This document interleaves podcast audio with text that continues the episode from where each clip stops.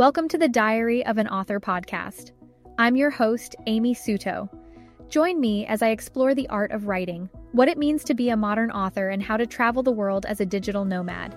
If you want to stay updated on the latest tips and insights into the world of writing, don't forget to hit that subscribe button and visit AmySuto.com for more. In today's episode, we'll cover a step-by-step guide on quitting your job and becoming a full-time freelancer. Let's dive in. Looking to quit your job and become a full-time freelancer? Want to be a digital nomad and travel the world? I got your back, friend. We're entering a very fascinating period of time where people are stepping into their worth, launching freelancing careers or businesses, and saying goodbye to minimum wage jobs and corporate America. Some call it the Great Resignation. I like to think of it as the Great Wake-Up Call. If you found your way here from one of my many channels, welcome! You may want to start at my Freelancing 101 post at amysuto.com that collates all my major resources when it comes to freelancing, ghostwriting, and everything you need to get started as a freelancer. I'll be adding to that post as well as I create more resources. This podcast is going to be geared toward anyone who is about to make the leap to freelancing from a full-time job and wants to do so as gracefully as possible. Step 1. Identify your strengths and skills.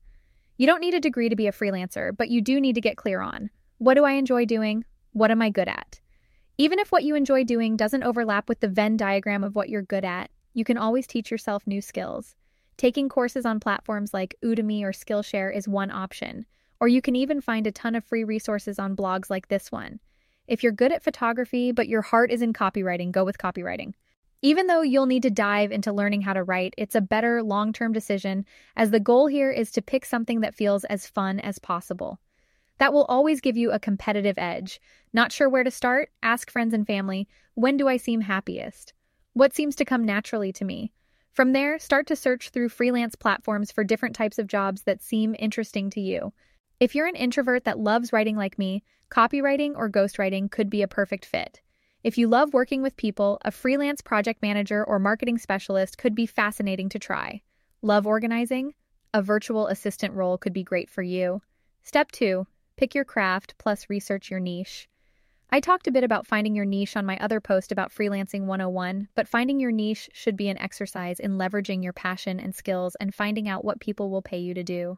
Anything related to digital marketing and sales is generally a good place to start. Everyone sees paying for things that give them traffic and clicks to their website as a good investment. So you could do social media managing or copywriting, or you can niche down into something like Pinterest marketing. When in doubt, scroll through platforms like Upwork and see what the top freelancers are doing to earn their dough.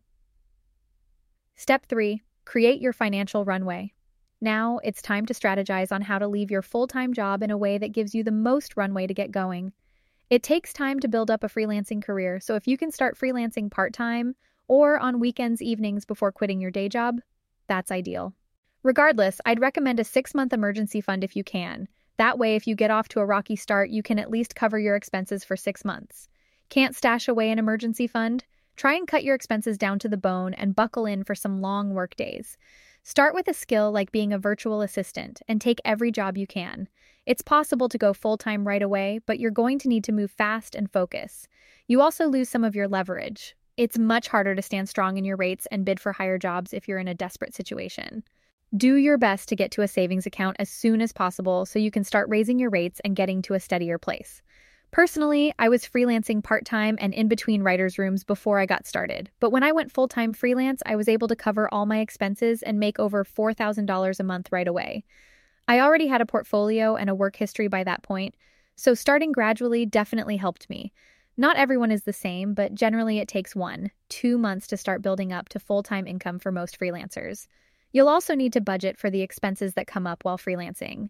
Some of the freelancing expenses you might not realize you have to plan for include paying for your own health insurance plus funding your own HSA, general liability insurance for your freelancing business, incorporation fees to set up your LLC, accountant, bookkeeping fees, website hosting fees, tools and software you need for your niche, that is Adobe Creative Cloud, Canva, etc. Saving for your Roth IRA retirement. You may not need to start with these if you're beginning on a platform like Upwork, but after you start making a certain amount of money, you'll need them.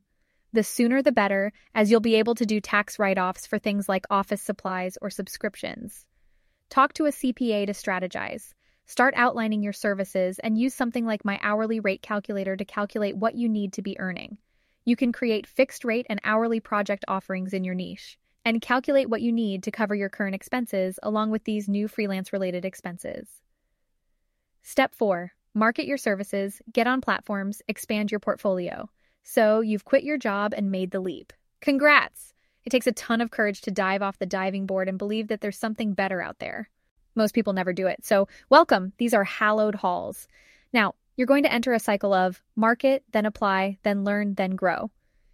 As a freelancer, you're either marketing your skills by building a website or optimizing your LinkedIn, actively applying to jobs on platforms like Upwork, learning more about your chosen craft and honing your skills, or growing your portfolio and business. When you have free time, pick one of these four things and invest time in them. Don't get discouraged if one day you've completed all your assignments and have no new clients. Use that day as a chance to strengthen your portfolio or write some blogs for your website so clients in the future will simply find you. You may need to spend some time on platforms like Upwork or Fiverr to begin, but I've known freelancers who really drilled down into their website and LinkedIn and got inbound sales that way.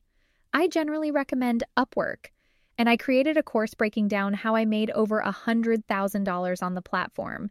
Remember, a day spent adding to your portfolio or learning a new skill is never wasted. That's the key to this freelancing thing. Always be learning and creating the momentum you want for yourself. Step 5. Maintain a structured daily routine. In order to keep up the momentum, I find it's really key for former office workers to create their own routine. That routine may start at noon like it does for me. Anybody who said you have to wake up at 5 a.m. to be successful just hates night owls. But you should fight to have consistent daily habits that start at the same time each and every day. I'm going to once again recommend you read James Clear's Atomic Habits, a great book that explains why and how to create habits that last. Here are some examples of the habits you'll need to get into to become a successful freelancer. Market. Write one blog post every week about something in your niche or related to your freelancing. Apply. Apply to 30 freelance jobs on Upwork every day. Learn. Take one course or read one book every month to help you hone your skills. Grow. Add to your portfolio once per month, even if that means creating something that you weren't paid to do to show off your skills. If you create consistent daily habits, I promise you that you cannot fail. Bonus. Cultivate a community and positive mindset. One of the biggest issues people quitting toxic industries or day jobs face when going freelance is that they lack support. Your friends and family might be deeply entrenched in the 9-to-5 culture and might see you quitting your job as a potential danger to you. What they don't see is that most day jobs have had their benefits completely eroded, and that freelancers are being paid up to 10x more than their full-time counterparts. In 5 years, projections show that there are going to be more freelancers than employees, so the trends are on the side of the independent professional. In making this leap, join Facebook groups or seek out other communities that can help support you. Find other freelancers and go to networking events and meet people who are doing what you're doing. As a freelancer, you also have an opportunity to work from anywhere, so consider traveling. I'm based in Los Angeles, but I enjoy traveling for most of the year, and I love meeting new people on the road. You can read more about my travel diaries and digital nomad tips in this category of my blog. Freelancing is scary, but companies and individuals need talent like you.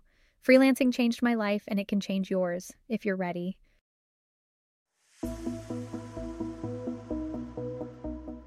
In today's episode, we explored the topic of quitting your job and becoming a full-time freelancer.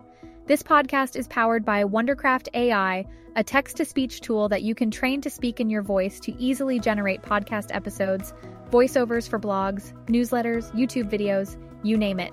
To get 50% off your Wondercraft AI subscription, go to the link in the show notes or use my code SUTO50 at checkout. And that is SUTO50. Thanks for listening, and don't forget to subscribe or visit my website, AmySuto.com, for more. And I'll catch you in the next one.